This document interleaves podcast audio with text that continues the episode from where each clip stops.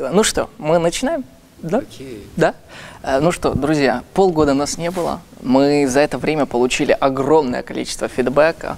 А Даже были комментарии, ну, личные, конечно, комментарии о том, что не бросайте канал. Мы не планировали бросать канал. Мы продолжим с того места, где закончили. Вы могли видеть, что мы попали в небольшое ДТП. Дорожно-транспортное происшествие. Ну, э, вы видите, мы целы, все целые, кроме э, автомобиля. Это было во Львове, это было незабываемое приключение. Многие начали говорить о том, что вот, э, передача присутствия, а сами присутствия потеряли. Ну, стоит сказать в наше оправдание, что были очень сложные погодные условия. Том, что мы попали на брусчатку, дождь, слякоть, и просто тормозной путь увеличился значительная дистанция. Спасибо, конечно, но мне нет оправданий. А, Ну, ну, я как пассажир скажу, что Денис а, проявил мастерство своего, а, мастерство управления, иначе бы мы погибли. Прежде чем столкнуться, я сказал, что я хочу вернуться к Сократу и к какому-то важному Его а, его спору. Напоминаю, мы продолжаем тему образования нашего предыдущего видео. Я догадываюсь, к чему я хотел вернуться, и не получилось. Но сейчас я вспомнил про Сократа в исполнении драматурга или а, шутника Аристофана. Сократа, который заблудился в абстракциях, в облаках. Он повесился на каких-то небесных сложных идеях и забыл о том, как, собственно, жить, как вести машину. То же самое произошло и с первым философом, с Фалесом, который засчитался звезд и упал в колокол. То есть ты хочешь сказать, мы а, просто повторили эту классическую проблему философов. Мы улетели от реальной жизни в абстракцию. Это говорит о том, что миф — это не какая-то глупая история о прошлом, которой не было. Миф — это э, паттерн реальности, узор, который постоянно воспроизводится. Просто нужно как бы попасть в этот узор. Мы попали в плохой узор. Но дело такое.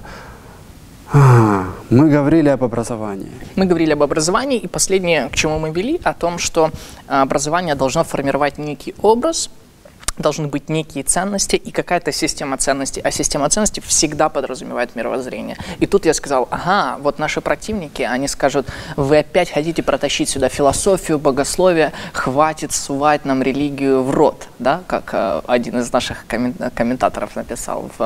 Остановитесь, давайте мы сделаем обычное, нормальное образование для всех категорий, всех рас, всех религий. Зачем вы пытаетесь просунуть нам а, вот эти некие ценности? И ты сказал, что что на самом деле светскость это проблема. И это вот последнее, на чем мы остановились.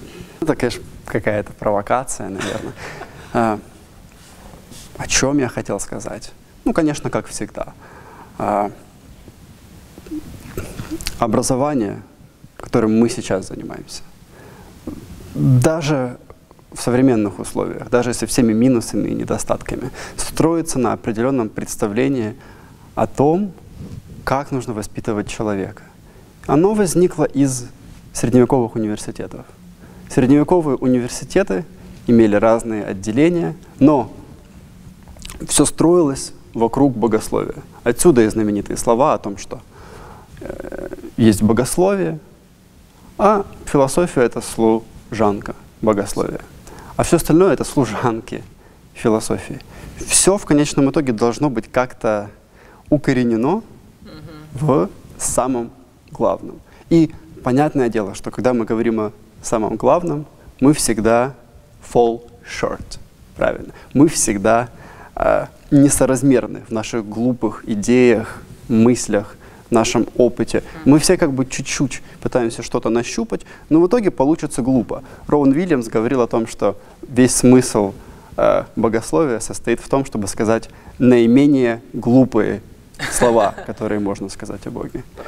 А, Получится неловко, но как-то должно получиться, потому что если у нас нету этого укоренения, и в этом а, как бы оправдание провокационного а, заявления о том, что светская сфера в моих устах звучала как что-то совершенно плохое. Но я понимаю под этим то, что если убирается фундамент определенного богословия, определенной философии, то мы сразу же э, начинаем воспринимать э, наши действия, наше образование и наше политическое ну, э, существование, да, нашу политическую жизнь, как борьбу разных интересов, mm-hmm. которые должны быть а, либо победителями, либо проигравшими. И образование становится как бы таким, опять же, как Макиавелианский трактат «Государь», какой-то инструкцией, которая позволяет мне завладеть властью. Для чего? Зависит от моей воли, потому что моя воля становится законом. Ну, в конце концов, да, это все равно приходит. Э, вот э, воля, в конце концов, сводится к одному, к собственному обогащению, собственному комфорту, больше влияния и, в конце концов, самовозвышению. Ну, интересно вот что. Я, может быть, э, вспомню предыдущую мысль, которая у нас была. Это мысль о э, о том, что наше образование сейчас превратилось именно в такую такой напор своеобразных предметов, которые мы изучаем, они никак не связаны. И мы говорили о том, что нам нужна целостная какая-то система, которая прежде всего будет основана на ценностях, на какой-то философии, на, каком, на каком-то мировоззрении. И расскажу приинтереснейший случай. У нас была встреча одноклассников, э, вот уже прошло пять лет э, с выпуска, и пришла наша классная руководительница. Я расспрашивал у нее, как дела, как, как жизнь. И она рассказала, что сейчас в школе популярная программа называется «Интеллект» в школе. Значит, это отдельная программа, которая занимается вот чем. Она занимается, э, св... она связывает все предметы воедино, то есть если у человека есть какая-то, ну, там, у ребенка есть э, по физике какая-то тема, то она там же в биологии, там же в математике, все это делается воедино. Но что самое интересное для меня было, я спросил, а что ведете вы? Потому что она преподаватель истории. Она говорит, а я веду, а, как же она сказала, философские основы или что-то такое. И вот здесь э, я провожу некую параллель. Если в школе для того, чтобы создать вот такую единую систему, все равно необходимо добавить предмет. Философия, ценности, вот она как-то так сказала, ценностно-философская ориентация, то это для меня стало дополнительным аргументом в пользу того, что, конечно же, Конечно же, если мы хотим создать какую-то целостную систему, если мы хотим вернуться туда, откуда мы вышли, в конце концов, как университет, то мы должны вспомнить, что у нас есть некий фундамент, у нас есть некая основа. И, безусловно, этой основе, этим ценностям, этому мировоззрению мы должны обучать людей и сами обучаться, потому что, в конце концов, образование – это формирование определенного образа, образа мысли, образа поведения, образа действий. Да, и кто-то говорил, по-моему, Уло Воглайт, э, эстонский э, социолог, о том, что сейчас наша система образования э, специализируется. Мы имеем много специалистов, которые как бы расходятся в разные сферы. А нужно нам иметь так называемых генералистов, которые смогут, в принципе, заниматься тем, о чем ты только что говорил, смогут связывать для людей в какую-то целостную картину разные эти расходящиеся пути. Хотя само слово «интеллект» как раз и связано с, и даже понятие интеллект прежде всего, связано с познанием, которое является целостным, познанием образов. Потому что образы прежде всего связаны со зрительными образами, но не обязательно, но если, скажем, какому-то пересечному человеку сказать про образ, он подумает, что образ связан с изображением или что-то в этом роде. И интеллект именно э, как, скажем, способ познания связан как раз с познанием целостных образов, в отличие от того, что иногда принято говорить э, разумом, который э, призван познавать, скажем так, различать, разделять разные детали этих самых образов. Образование и преобразование. Сейчас образование, университет, школы, в принципе, как раз и связан с тем, что бы дать человеку разные навыки, разные скиллы и э, если это чуть-чуть более высокий уровень образования, особенно если это э, университеты, технические специальности, а точнее, естественно, научные, природознавство и связанные с этим специальности, то они должны дать человеку какую-то целостную теорию, какое-то представление о том, как устроен мир. Но в обоих случаях, не, э, случаях не говорится ничего о том, чтобы э, преобразовать человека по ходу этого образования. Он может получить эти навыки, завладеть ими филигранно, в совершенстве, разными навыками. Программирование, вождение корабля, вождение колесницы, бросание копья, любым навыком, но при этом остаться ровно таким же человеком, с такими же желаниями, с такими же отношениями, с такими же идентичностями, каким он был и до этого. И он может научиться квантовой механике, ньютоновской, эйнштейновской, Вайнстайновской физике, и при этом остаться ровно таким человеком, потому что все это не скажет ему ничего по поводу того, что он должен изменить себя. Все это может быть использовано им как инструмент, э, буквально как инструмент, потому что навык, правильно, это последовательность процедур, которые я знаю для того, чтобы преобразовывать окружающий мир в соответствии со своей волей. Или какую-то теорию, которая позволит мне предсказывать поведение окружающего мира, для того, чтобы мне было легче им манипулировать. В обоих случаях мое «я» не ставится под вопрос. Да. Мое «я» совершенно прекрасно. Его просто нужно усилить. Но традиционное образование как раз было связано с тем, что мое «я» не знает, как жить. Мое «я» не знает, как проявлять силу мое «я» должно развиваться. Так же, как любой живой организм в мире, цветок, э, бабочка, да, проходящая через метаморфозы, человек тоже должен расти. И каким-то образом сейчас мы живем в обществе или в обществах, которые не принимают это в расчет, которые думают о том, что образование должно быть просто-напросто усилением моего «я», которое всегда уже и так в совершенстве достигло своего правильного состояния. Я тебе благодарен за эту мысль, потому что это как раз то, что мы постоянно повторяем, да, что мы начинаем с себя, и образование, собственно, призвано. А скажите, а как э, человек, который, там, не знаю, идет в школу, или человек, который э, просто идет даже в университет, с какой стати он считается уже сформировавшимся и уже тем, э, вокруг которого должен крутиться мир? Почему мы считаем, что человек должен, что, что человек должен учиться э, менять мир вокруг себя, но не менять себя? Да, это там, этот знаменитый, где-то уже банальный, затертый тезис, да, если вы хотите изменить себя, э, застелите свою кровать, это речь известного э, адмирала в США, который э, там в Техасском университете давал речь.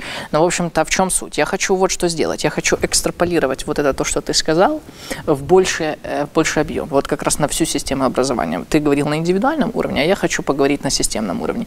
Я сейчас начал читать книгу Филиппа Кумса а, «Кризис образования. Системный анализ».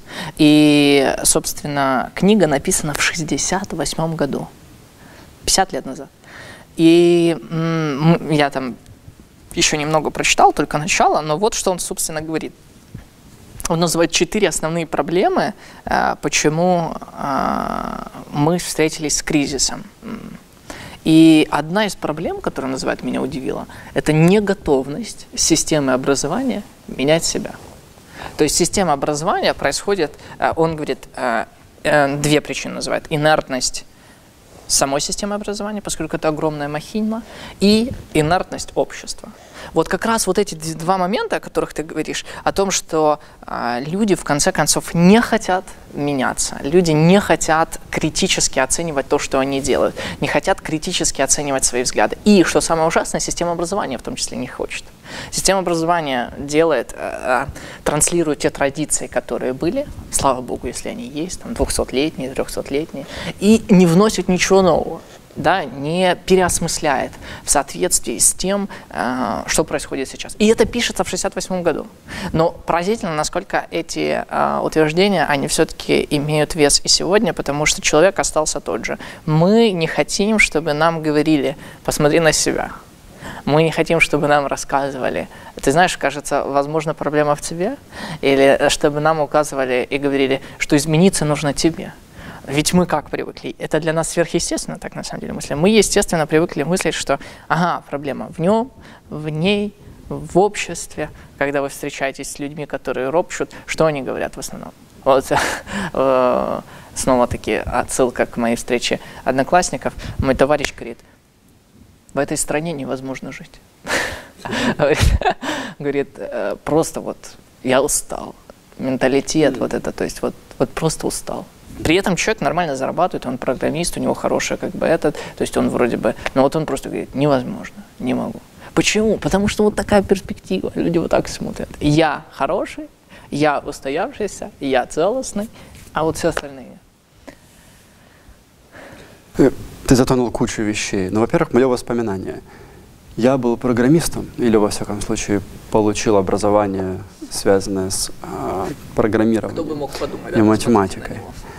И когда ты привык э, э, писать код для каких-то программ, которые решают какую-то проблему, ты начинаешь, в принципе, рассматривать весь мир как э, проблемы, которые ты должен решать. Ты занимаешься проблем-солвингом. Но полезно подумать о том, что в данном случае человек очень часто не только проблем-солвер, не только решатель проблем, а еще и проблема. Создаватель. А, Сократ в этом и велик, что он первым сказал о том, что неисследованная жизнь не стоит того, чтобы жить. 38 строка апологии. Он, он говорил о том, что, да, Сократ, я сам для себя стал проблемой. И с этого начинается великая традиция философии. Э, Потом ты затронул э, историю образования, и это то, о чем я в последнее время очень много думаю, правда, немножечко в другом русле об этом думаю. И я думаю, возможно, во второй части нашего э, разговора, нашей беседе, я расскажу тебе свои, о своих раскопках по поводу того, как я вижу образование э, цивилизации развивающимся от стадии к стадии. Да.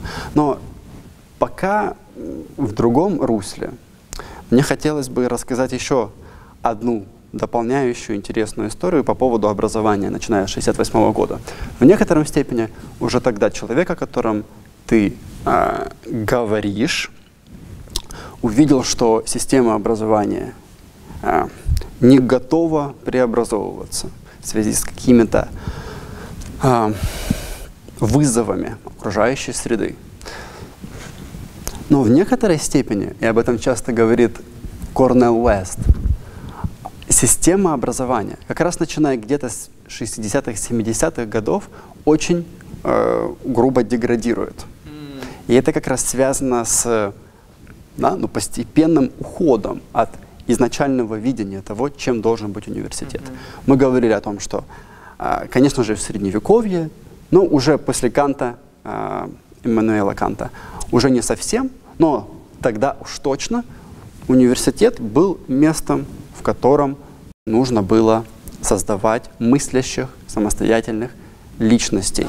И изначально это все коренилось в средневековых университетах в определенном богословии, да, определенной религиозности, для которой мышление человека было не каким-то богохульством, да, мыслящий разум, который заблудился в своих абстракциях. Нет, мышление было участием в логосе, было участием в рациональности божества, потому что Бог был рациональным, умным э, творцом.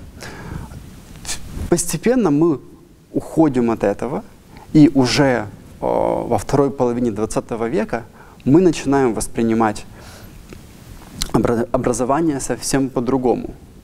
Мы начинаем воспринимать образование как э, место, где люди смогут быть более усиленными производителями, э, ну а от этого и более усиленными потребителями.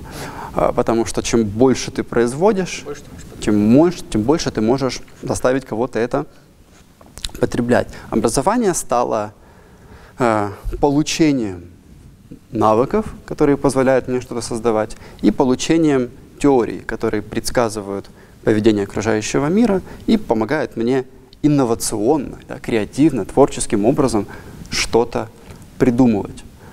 Но если это поставлено во главу угла, чем постепенно становится образование? И кому оно отдается в руки?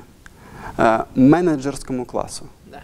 который рассматривает э, работы университета через то, какой он приносит доход, какие у нас есть связи с миром бизнеса, да. как мы можем сократить а, так называемые тенеры а, профессоров mm-hmm. американских университетов. Да, да позиция. пожизненная позиция а, вместе с тем, чтобы зарабатывать еще больше и больше денег. А, университет в 60-х, 70-х, может чуть позже, все еще а, держал позицию внутри капиталистического общества, место, где деньги все еще не правят балом. Да. Потому что ты можешь дать э, каким-нибудь физикам э, кучу денег на исследования и сказать им, я хочу, чтобы результат был такой. Мы получили такую формулу. Но сколько бы ты денег им не дал, физики скажут, нет. Э, создатель захотел так-то и так-то. Извините, есть логика, Мы есть наука. Э, то же самое с другими э, науками, и точными, и не совсем точными. Э, но возникает впечатление, что в последние десятилетия это перестало работать, потому что, хорошо, возможно, ты не можешь дать деньги и получить результат от исследования, которое ты хочешь, но ты можешь просто-напросто не давать деньги э, в исследования, которые тебя не интересуют, а давать деньги туда, куда тебя интересуют. И в итоге все становится завязанным под получение денег, под кормление э, э, деньжатами из бизнеса. И таким образом мы теряем э, то, о чем мы говорили. Образование, которое является самоцелью. Вот ты сказал как раз о прибыли и о коммерциализации образования. Это вообще большая проблема. Я тоже немного сейчас думаю. И вот эм, достал смартфон, чтобы порекомендовать книгу, которую рекомендацию я услышал от Баумейстера. Эта книга как раз и называется «Не ради прибыли» которая посвящена как раз тому кризису образования, которое сейчас мы имеем в связи с тем, что э, Нусбаум Марта написала эту книгу э, не ради прибыли, э, зачем демократии нужны гуманитарные науки. Э, и она рассказывает о вот этой проблеме, которую сейчас мы видим, о том, что в конце концов э, финансовые потоки стали определять, какие науки будут выше остальных. Потому что, послушай, если а, мы финансируем в IT, то у нас есть какой-то от этот выхлоп. А если мы финансируем философию, что, что мы имеем? И науки стали измеряться вот как раз тем, что ты можешь дать, вот этой производительностью, вот этой эффективностью, сколько инвестиций в неокр а насколько они мне окупятся. Да? То есть мы вот эту фундаментальную науку немножко э, то есть мы сами стали распределять, что мы э, в конце концов э, хотим получить. И поэтому гуманитарные науки оказались в таком кризисе, что образование, которое раньше было направлено на классические науки, да, на э, формирование образа мысли, критического, критического подхода к миру, способности мыслить, анализировать, э, и вообще люди широкой эрудиции, ну, в конце концов, люди учили латынь и читали, э, читали в оригинале классические языки. классические языки, да, читали классические труды в оригинале. Что это теперь? А сейчас люди говорят, стоп, стоп, стоп, стоп. А зачем это нужно? А как, каким образом? Я, я расскажу вот реальную ситуацию. Э, у нас недавно был, были выборы э, ректора в нашем университете, и я с, с одним, э, с одним кандидатом беседовал и говорю, скажите, а что будет с философией? Вот какое у вас видение по поводу философии? И мне говорит, какая философия? У меня не хватает, говорит, часов на на мои профильные предметы на кафедрах, то есть преподаватели страдают, а, а, а ты говоришь расширять там философию проблемы. Вот, собственно, э, вот, собственно, яркий пример доказательства коммерциализации образования. Образование начинает э, рассматриваться не что-то широкое, а я говорю, э, Марта говорит конкретно о кризисе гуманитарных наук, но вот теперь э, что вырастает? Бизнес-школы, да, вот здесь мы научим вас быть менеджерами больше, больше, больше. Снова таки мы возвращаемся к тому, что ты говорил. Мы смотрим на мир как нечто, чем мы должны управлять, где мы должны дергать за веревочки ради получения собственной выгоды и прибыли. Вот, собственно, и все. Да. И учительница, которая ведет урок интеллекта или курс интеллекта, урок, э, уроки, связанные с философскими основами, в принципе, занимается тем, э, чем занималась богословие, философия, о котором мы говорили, и о котором ты только что говорил. Интеллект хочет найти целостные связи. Да. Он замечает не различия, да, а, как написано в послании Иакова, человек с двоящимися мыслями не сможет устоять.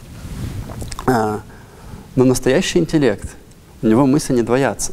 Наоборот, он замечает в разных вещах сходства, разные паттерны. И таким образом может связать их в целостную картину. Если у нас есть целостная картина, какое-то единое видение, что происходит? Мы сможем в какой-то мере стать осужденными этим целостным видением. Что я имею в виду? Если у нас есть разные проблемы, которые нам нужно решить, uh то я воспринимаю себя как э, problem solver, uh как какого-то решателя проблем, который вот здесь поманипулировал, там, там проявил смекалку, там волю, там договорился, и проблемы решены. Я не ставлю себя под вопрос. uh Но если где-то есть разговор, беседа, дискурс, который я подслушал или в который я э, вступил, который не говорит об отдельных проблемах, а говорит в целом о том, чему нужно уделять внимание, как они связаны между собой, то в отношении к этому дискурсу, к этому разговору, я воспринимаю себя не как решателя проблем, а как того, кто а, радикально сошел с пути, mm-hmm. того, кто не знает, что ему нужно, а, того, кто не умеет воспитывать а, свои желания. Человека, который просто в конечном итоге не растет. Mm-hmm. И с этим и связана а, интеллектуальность, и с этим связано, на, с этим связано настоящее а, образование. С тем, что мы имеем какой-то образ, мы понимаем, мы совпадаем по отношению к нему или не совпадаем. Мы соразмерны или несоразмерны. Но если у нас нету философии в университете, урока интеллекта mm-hmm. в школе. Если у нас нету э, храма в городе, то разные вот эти вот э, собрания людей mm-hmm. лишаются возможности проговорить то, а для чего они вообще существуют, mm-hmm. чего они вообще хотят. Э, университет, который не знает, чего он хочет, становится слугой рынка. Да. И если на рынке он становится никому не нужен, университет умирает. Mm-hmm. Сегодня университеты не то чтобы умирают, но они перестают быть похожими на университеты, на те заведения, которые, как ты прекрасно сказал, а, так нужны демократии. Ты настолько важную тему поднял, вот как раз о целостности, да, потому что одно из моих любимых определений мудрости – это э, кто такой мудрый человек? Это человек целостный, да, который смотрит, который собирает в себя э, Э, в себе все, и который является э, целостным везде. То есть, э, если хотите, это человек, который знает, как использовать знания, которые он имеет да, жизненных ситуациях, но при этом, главное, он не фрагментарен. Что же мы видим сейчас? Почему люди Почему у нас, если хотите, кризис целостности, а из-за этого и кризис мудрости. У нас так мало мудрых людей. А вот как раз о том, о чем ты говоришь. Люди потеряли эту целостность. Целостность, она бывает только одна, понимаете? То есть э, мы потеряли вот этот некий образ, к которому мы стремимся. Мы потеряли ориентир, мы потеряли идеал. И это, собственно, приговор нашему постмодерному обществу, где доминирует фрагментарность. Мы отказались от метаистории. Мы верим теперь только в микроистории. У каждого из нас свои истории. Поэтому сторителлинг так популярен, потому что мы любим э, говорить не об одной большой истории, которая была раньше, сотворение мира, Бог, Евангелие, в конце концов, э, великий замысел э, великого Творца, там царство, два царства, говорил Августин. Нет, мы вот из этой величины спустились до вот такого уровня, где теперь, на самом деле, мы говорим, да какая объективная истина? Ну, come on, relax, да, у тебя своя правда, у меня своя правда, и поэтому у тебя выходит своя целостность, и у меня своя целостность, и мы как-то все стремимся к абсолютно разным ориентирам, и это фрагментарность, в конце концов, разбитость, и поэтому говорить о том, чтобы университет стал а, а, снова тем местом, который будет формировать а, человека, взгляд на мир, то это, безусловно, необход... необходимо сказать, что нужно возвращение к этой целостности, к этому образу, к этим понятным ориентирам, когда мы говорим, вот это есть хорошее, вот это есть плохое, вот это есть доброе, вот, вот это мы хотим возврастить. Вот. И, а в конце концов, все действительно, как только мы выбиваем вот этот стул из-под из -под ног, то оказывается, что мы становимся лодкой на волнах а, рынка. У рынка есть спрос, мы плывем туда. У рынка нет спроса, мы э, пытаемся как-то барахтаться, искать э, финансовые потоки. То есть в конце концов мы стали заложниками рынка и превратились в еще одну э, часть капиталистической системы. Хотя ну, мы здесь не отрицаем важность капиталистической системы, да, но мы просто хотим сказать, что университет это должно быть место, где все-таки не деньги стоят во главе угла, Капиталистическая система возникла в обществе, которое очень хорошо знало, что они не лодки в океане, а они радикально лишенные, э, да, depraved э, и отчасти ума лишенные грешники. Да. Да? Капитализм появляется в обществе, которое э, прекрасно осознает свою недостаточность и свою целостность вокруг общего идеала. И в таком обществе капитализм действует, он приносит свои плоды.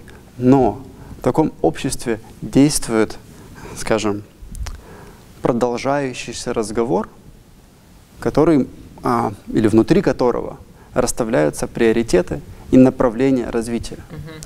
Угу. Отчасти это утопия, потому что как только э, да, для Вебера в протестантских обществах возникает капитализм, постепенно один за другим рычаги влияния заканчиваются, да, в, но все еще в Голландии, в Германии, в, в этих странах, отчасти в Англии, сохраняются, сохраняется представление людей о том, что э, капиталисты находятся внутри разных сообществ, разных общин. Да. И эти общины э, ну, все равно являются центром действий. Но постепенно э, с возникновением примата свободного рынка возникает идея о том, что рынок должен быть свободен от, в том числе, не говоря уже об общинах, просто-напросто от общения людей, от разговора людей, которые с помощью логики, с помощью, опять же, интеллекта могут понять, а нужно нам это или не нужно слово остается только за деньгами, только за тем, что приносит прибыль. А, ну и опять же, а, с, с того момента, то есть, условно говоря, с, с момента а, Адама Смита, хотя, опять же, он прекрасно понимал о том, что рынок должен быть... Э, Находиться в ценностных ориентирах, каких-то в этих рамках, подчиненным этим канонам. Да, э, рынок прежде всего должен быть э, общительным. Да. Э, капитал должен быть общительным. В том смысле, что люди, которые принимают решения по поводу того, куда вкладывать деньги, куда не вкладывать, как зарабатывать и как не зарабатывать, все еще находятся внутри круга общения в обществе. То есть общество все еще существует. Но постепенно, когда капитала все больше и больше развязывает руки, он становится все менее и менее общительным. И сейчас, э, во всяком случае, до последних десятилетий, потому что сейчас все меняется, мы на рубеже какого-то нового состояния. Но, условно говоря, начиная с научной революции, э, индустриальной революции, постепенно капитал становился самым главным действующим лицом в обществе. И в итоге он полностью потерял нити общения. Даже люди, которые были владельцами больших состояний, в конечном итоге были рабами своих состояний, потому что они делали не то, что они хотят, не то, что нужно обществу, не то, что логично, а то, что принесет деньги. А, поэтому Маркс и пишет свою главную книгу под названием именно «Капитал». Маркс понял, что является главным действующим лицом в обществе. Да, по сути, вы, э, рынок вышел за скобки, да, он перестал быть э, тем, кто все-таки находится в этой системе общения. Тут ты, когда говорил об общении, мне сразу вспомнился этот знаменитый пример, почему пуритане были одними из самых лучших бизнесменов. Потому что, э, когда они заключали э, контракты, они ничего не подписывали, они просто говорили, в следующем году, весной, я поставлю тебе столько хлопка. А тот в ответ говорил, я поставлю тебе там столько-то там чая, не знаю, угля, там, ну, не, не важно. И они просто жали руки, и они выполняли эти обязательства абсолютно точно, потому что они знали, что они находятся на разных континентах, один в Англии, другой э, в Соединенных Штатах, но при этом они знали, что они находятся в одной системе общения. Они понимали, что у них есть Бог, они относятся так, к каким-то своим общинам, и они знали, что для них слово что-то значит. В то время как сейчас э, вот этот... Э, действительно капитализм, который вынесли за скобки, вот этот рынок, капитал, э, ведь заметьте, э, что теперь возносится? Возносится теперь все то, что приносит прибыль. Если это работает, значит это нормально. В то время как для пуритан и для вот этой общности, в которой появился капитализм, как ты очень мудро заметил, для них было четко понятно, есть добро и зло, есть вещи, на которых нельзя зарабатывать, есть вещи, которые просто не могут быть э, делом сделки, э, есть вещи, которыми просто нельзя заниматься. В то время как сейчас э, хорошо, если ты можешь обмануть людей и заработать деньги, пожалуйста. Как э, сказал мой один одноклассник, э, назвав себя профессиональным аферистом, он сказал, э, лох не мамонт, он не вымрет. Да? Если он не мне даст деньги, он отдаст деньги кому-то другому. То есть и он еще возносит это как благо. Типа, лучше же я заработаю, чем, чем, чем, чем другой. И вот, вот, собственно. Мне вспомнилось, э, вспомнились слова бедные всегда будут с нами. Да. Бедные всегда будут с вами. Иисус. Только полностью перевернуты. Да. И слава Богу. Да, да, так давайте их нагнем еще сильнее. Ужасно, um, ужасно.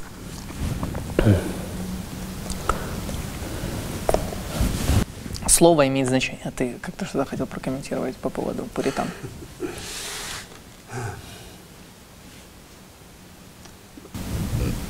То, что ты сказал, мне очень интересно именно с точки зрения э, того, что человек находится внутри общения, внутри круга общения или не находится. Кто такой аферист?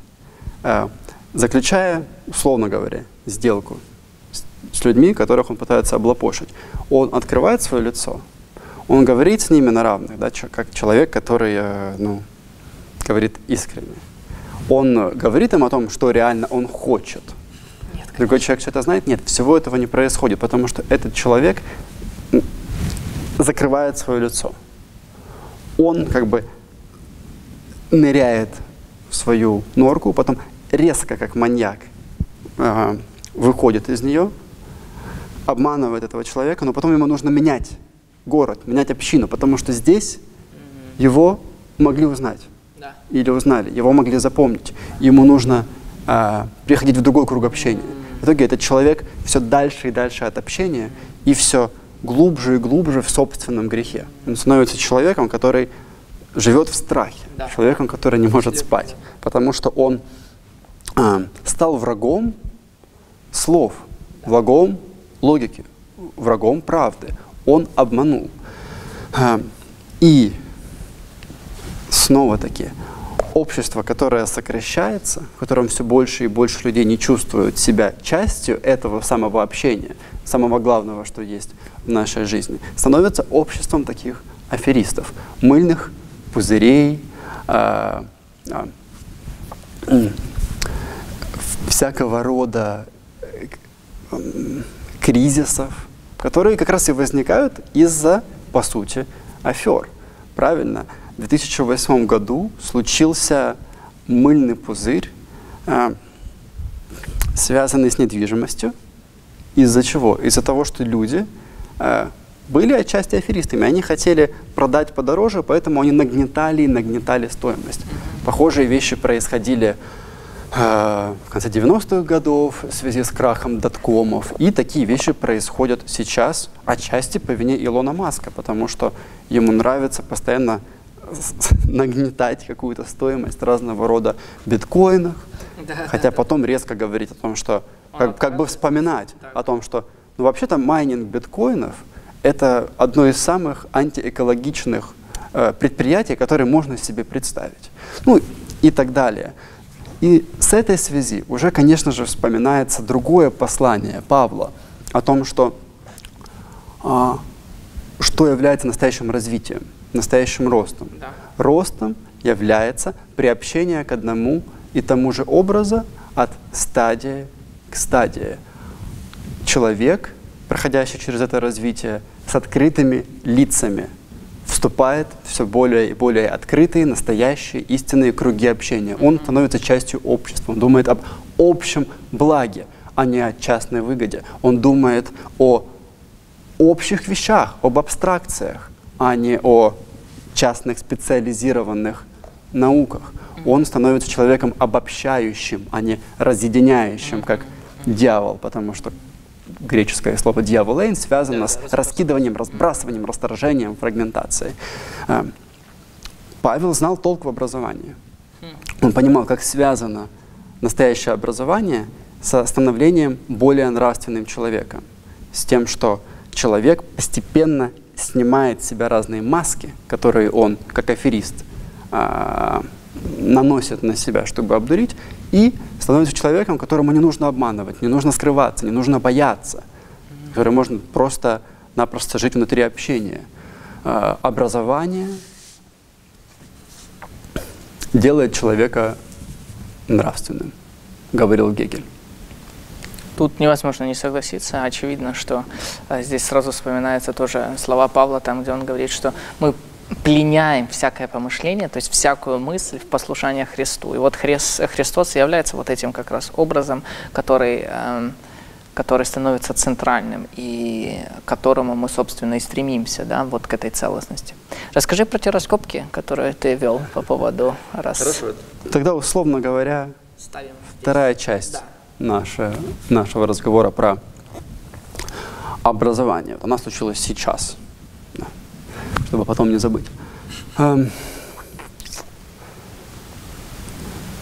ну, давай попробуем подумать о том, э, какой образ человека хотели разные э, общества на разных этапах становления человеческой цивилизации вырастить в людях, вырастить в твоих членах. Что они пытались вырастить? И это связано с как раз-таки разными видами знания, о которых мы говорили. Ты сказал о том, что современное образование связано с тем, что мы хотим студента, школьника максимально усилить. Угу. То, что он хочет, и так уже закон. Потому что мы ни в коем случае не должны заставить его сомневаться по поводу того, чего он хочет. Потому да. что человек, которого, для которого собственное желание закон, это идеальный потребитель. 100%. И современному обществу, рыночному обществу, именно потребители и нужны. Uh -huh. Люди, которые хотят и делают то, что они хотят, -huh. э, произволяют что-то и поступают, исходя из своего произвола. Uh -huh. Современное образование не затрагивает эту проблему. Желание человека – закон, воля человека – закон. А то, что мы должны сделать, это усилить это желание, усилить волю каждого человека. Как это происходит? С помощью двух видов знания. Один вид знания – это процедурный вид знания. В процедурном познании я произвожу разные последовательности действий по этому процедуру, как какой-то алгоритм, угу. э, со своими руками. Угу. То есть я манипулирую. Да. Таким образом, чтобы физически, почти физически, э, изменить мир – так, как мне это нужно. То есть преобразовать окружающий мир в соответствии со своей волей. Это может быть какой-то конкретный навык. Например, а, в твоем случае ты являешься очень хорошим а, а, краснодеревщиком. Ты работаешь с деревом. Ты знаешь, как нужно подставить дерево под э, станок, как работать с инструментами для того, чтобы сделать из дерева, которое растет во дворе, этот стул ты знаешь, как его нужно обработать, что происходит. Ты остался такой же да. после того, как ты обработал. Но мир изменился. Да. Дерево было там, живое, превратилось в материал. И материал ты сформировал так, как ты этого хочешь. Ты захотел такой стул? На. Стул создан. Это процедурный вид знания. Он дает твоим рукам, а, твоему интеллекту представление о том, какое действие должно следовать за другим действием. Как да, владеть этим навыком, этим скиллом, чтобы быть более могущественным по отношению к окружающему миру. Потому что чем больше у тебя таких навыков, правильно, тем более могущественным ты становишься по отношению к окружающему миру. Если бы вот я не умею работать с деревом, поэтому в моем случае дерево останется деревом, а сидеть я не буду, я буду стоять или сидеть на корточках. Но в твоем случае ты могущественный, ты можешь изменить мир и получить то, что ты хочешь. Это процедурный вид познания. Процедурный вид познания, кстати, также был связан с а, например, тем же программированием. Да? Потому что я знаю, как создать алгоритм, последовательность действий, написать код для того, чтобы программа делала то, что мне нужно. Снова, моя воля, мое желание, которое еще до того, я что-то делал, является законом, а мои действия, мое образование — это только становление более сильным для исполнения, осуществления, да, восполнения этих э, желаний. Другой вид знания, которому сейчас нас учат, это э, пропозициональное знание. Что это значит? Пропозиция, proposition, значит утверждение. Пропозициональное связано, э, знание связано с овладеванием теорией по поводу того, как устроен мир.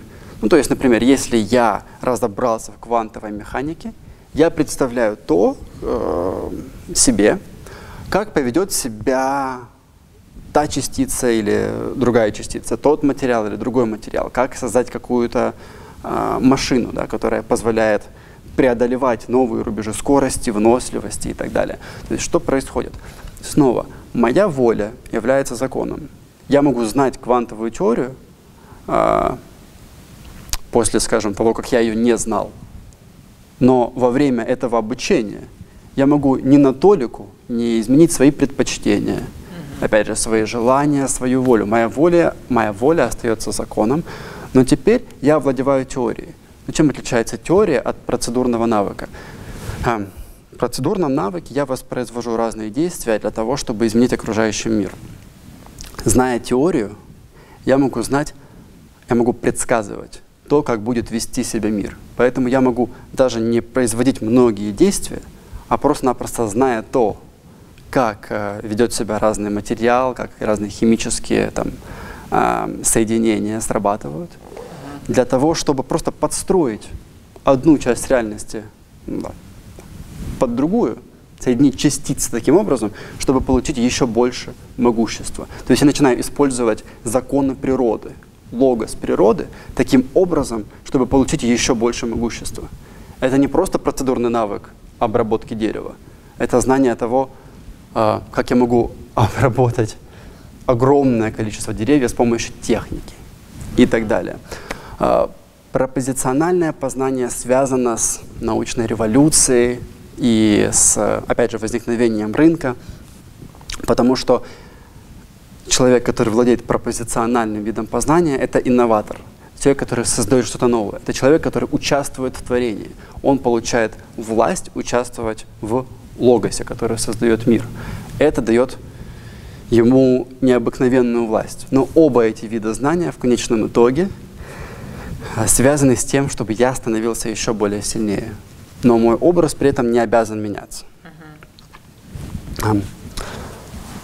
Генри Форд как иллюстрация, да? Может быть, препозиционная. Леонардо да Винчи то есть великие творцы, которые появляются вместе с эпохой Возрождения, это новый вид могущества. До этого таких людей не было. Скажем, заведомо раньше, в языческие времена, были великие правители, воины, но все они имели процедурные навыки, которые позволяли им завладевать властью. Те же самые софисты в Афинах, которые могли с помощью навыка красноречия – запудрить всем мозги, сделать так, чтобы их избрали, и таким образом они получат власть. А, в эпоху Возрождения, а, в эпоху научной революции возникает новый вид могущества, уже не языческий, а христианский, потому что это могущество связано с интеллектом, с творчеством, с созданием прекрасного или с созданием э, ну, разных продуктов, да, разных товаров, которые ты можешь э, продать. Но постепенно все это разводится с фундаментом, из которого это э, возникает. И остается просто-напросто власть, просто-напросто могущество, которое сейчас, как мы говорили в первой части нашего шоу, упало в виде университета под ударами окружающего рынка. Логика рынка стала главенствующей. Она как бы поглотила то, откуда она пришла. Поэтому мы имеем два эти вида знания. Процедурный вид познания и пропозициональный вид познания. Но а, уже Сократ, когда... И, кстати, в этом мы возвращаемся к разговору, которому помешала авария. Великий спор Сократа состоял в том, что он спорил с софистами. Угу. Для софиста мудрость, а настоящее знание, было связано с владением навыком риторики, ораторского искусства, красноречия. Они могли заставить неправду казаться правдой. Угу. Они имели процедурный навык, который позволял им быть более могущественными. Но Сократ был радикально э, не согласен с ними. Он считал, что их мудрость э, не является совершенно никакой ценностью. Настоящая мудрость для Сократа связана с участием, с тем, что Сократ участвует в разговоре, и таким образом он не навязывает свою точку зрения окружающим людям с помощью навыка, а он высказывает свое мнение, прислушивается к другим точкам зрения. И таким образом его «я», его ум становится осужденным другими точками зрения. Таким образом, участвуя в разговорах, он становится другим человеком, потому что он позволяет быть для себя проблемой и позволяет другим людям сказать что-то такое, что может его удивить. Таким образом он пройдет через процесс смены ума, через метаною. Сократ участвовал в разных диалогах, платоновских диалогах. Да. И каждый диалог был связан с попыткой дать определение какой-то добродетели. Сократ спрашивал, а что такое праведность? Может, ты знаешь? Расскажи мне. Сократ не говорил, что он знает, что такое праведность. Он искренне хотел спросить других людей, что это такое. Сократ спрашивал, что такое мудрость. Сократ спрашивал, э, что такое справедливость. Он делал все это не для того, чтобы даже достичь какого-то идеального определения, а для того, чтобы, э, разговаривая на эту тему, участвуя в разговоре о мудрости, получить эту идентичность, стать мудрым человеком, разговаривая о праведности, стать более праведным человеком, разговаривая о справедливости, стать более справедливым человеком. И в этом заключается отличие этого вида знания знания через участие, партисипативного вида знания, от тех, о которых я говорил прежде. В тех двух случаях, используя навыки и зная научные теории, я получаю власть над окружающим миром.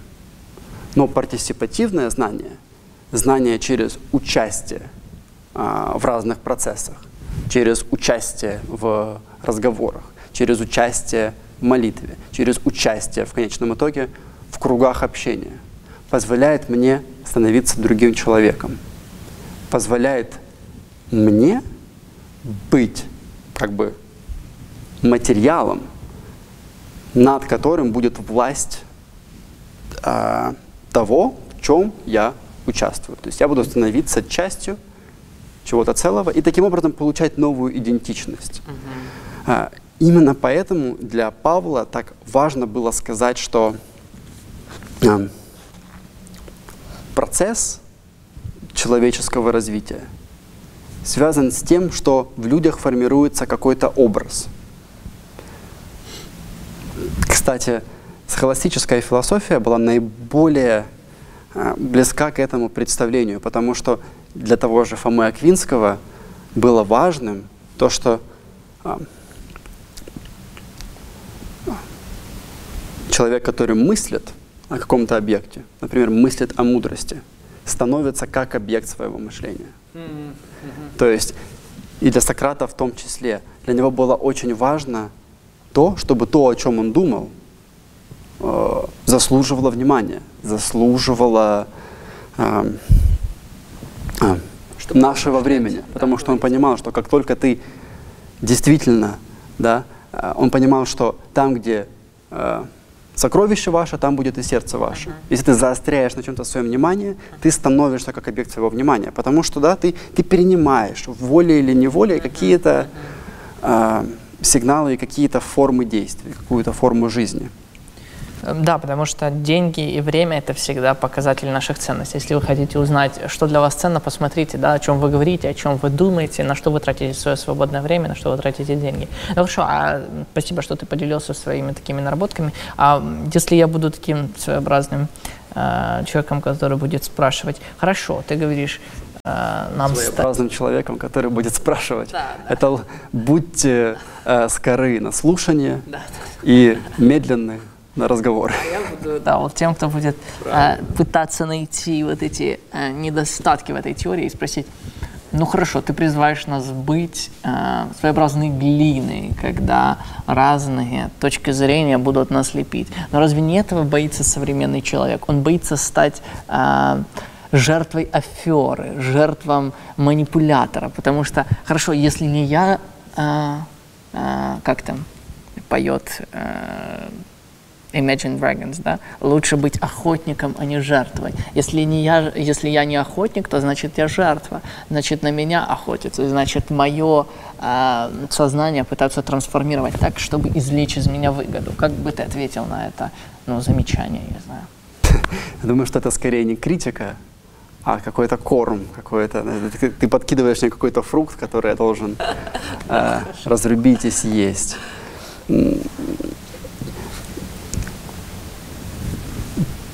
Так же, как нам нужна рука э, и нога, так же, как нам нужен нюх, э, обоняние, осязание, зрение, слух.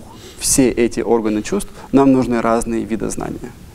Если внезапно я перестану владеть процедурным видознанием, перестану иметь навыки и ага. перестану иметь представление о реальности, во мне будет очень мало толку. Я не смогу нормально, ну, в том числе я не смогу сейчас говорить по щелчку пальца. То есть это не отказ от э, всех видов знаний, это просто добавление, да? То есть это не просто значит, что я отказываюсь от вот того процедурного знания, и это, это значит, да. что я их сочетаю. Это как бы сейчас в современном мире человек живет на 20% своих человеческих способностей. А, мы человечны только на маленькую долю того, насколько мы можем быть человечными. Угу. Нам не хватает а, других видов знания, которые угу. раньше когда-то были, теперь их нет. Но при этом мы не живем в какое-то э, время дистопии. Угу. Те знания, которые есть у нас сейчас, те виды знания, позволяют нам вообще-то жить не такую уж и плохую жизнь, но в ней есть недостатки. Потому что мы действительно, как ты хорошо говорил, становимся такими замкнутыми э, островками, угу. которые все получают и больше и больше угу. власти, силы, но теряют отношения, теряют общественность. Это мне сразу вспомнилось э, то, что э, говорил когда-то мой дедушка моей маме. Я, к сожалению, не дожил до, не родился еще, когда он умер. Он говорил, что э, когда вы вырастете, знаете, спрашивают, кем ты хочешь быть. И он отвечал всегда, хочу быть человеком. Да? И вот когда, когда мы становимся вот о, о человечности, да, что я пере, перенял от него такое вот, это, это фраза о том, что когда э, кем я хочу быть, я хочу быть человеком. И э, чтобы быть человеком, нам нужно действительно участвовать в этом открытом диалоге, открытом разговоре. Открытый диалог – возможен только в том смысле, когда я не воспринимаю твою волю как угрозу. Но мы постоянно об этом говорим во всех наших выпусках. Когда я выхожу из этой перспективы выиграл-проиграл, а смотрю на мир как выиграл-выиграл. Да? Но это, это какие-то такие э, банальные вещи, которых э, говорят. Но это важно осознать, потому что я убежден, что все мы рождаемся с вот этим тезисом выиграл-проиграл. Когда мы рассматриваем других как врагов. Если он победил, значит я проиграл. Если я выиграл, значит он проиграл. Но нам нужно выйти за пределы этого, и только тогда мы будем способны к этому открытому диалогу, будем способны к тому, чтобы перенимать чужие точки зрения, вот к этому противопоставлению партипаси- парти- Партисипативному. партисипативному знанию, да, спасибо. Знания. Да, именно это, этот вид знания подразумевает, например, частое использование в Библии слова «в». То есть ты находишься в чем-то. Да. Что значит ты находишься в церкви или во Христе, как ты сказал? Что это значит? С точки зрения процедурного знания мы не понимаем, потому что ты управляешь Христом как инструментом. Нет, это превратится как раз в ту церковь, которую мы ненавидим, да, в церковь, которая использует Христа как месседж для того, чтобы забрать э, внимание, деньги и власть. Э, Христос это теория, учение Христа, да, но когда человек, когда Павел говорит о том, что он находится в Христе, он не подразумевает то, что он в идеале, в совершенстве завладел этим учением христианства, и теперь он сможет горы свернуть. Он значит то, что он, ну, чтобы описать партисипативный вид знания, нужно очень много времени.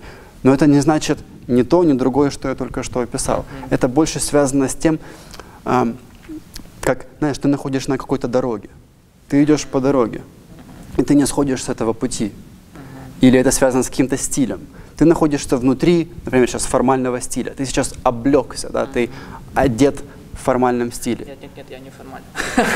Да, поэтому это связано с э, участием в какой-то форме жизни. А то, что ты сказал, чтобы подытожить с моей стороны, мысль о своем дедушке для меня очень дорого. А, Я думаю, одна из самых главных ошибок, э, ошибок современных людей, ну и нас в том числе, потому что мы тоже, дай бог, современные. А, Одна из самых главных ошибок – это то, что мы думаем, что мы знаем, как нужно жить. Мы думаем, что нам нужно просто быть более сильными Да. по поводу того, как мы уже и так знаем, как Ладно, нужно жить. Но мудрость состоит в том, что, как говорил Сократ, да, а, неисследованная жизнь не стоит того, чтобы жить. Мы не знаем, как жить. Нам нужно научиться жить правильно. И, э, и в связи с этим мне вспоминается фильм «Что гложет Гилберта Грейпа» с э, ам, Джонни Деппом и Ди Каприо в главных ролях. Они тогда еще были, конечно, совсем молодыми в 90-х годах. Когда у героя Деппа, то есть у Гилберта Грейпа спросили, «А, кем ты хочешь быть, кем ты хочешь стать? А, Он на этот ответ ответил вопрос, не ответил не так, как остальные люди, которых это спросили. А, то есть владеть хорошим навыком или получить какую-то идентичность. Нет, он сказал, я хочу быть хорошим человеком. А, Я не знаю почему, но когда я смотрел этот фильм впервые, я э, очень сильно растрогался по этому поводу. И мне показалось, что, только что только сейчас, когда ты мне через своего дедушку э, напомнил об этом фильме, я понял, почему меня так, так это растрогало. Этот человек понимал, что он не, Не знает, как жить. Ну да, и он не знает, что значит быть хорошим человеком, что ему только предстоит стать хорошим человеком. И, наверное, образование связано с этим представлением о том, что образование воспитывает человека какой-то образ.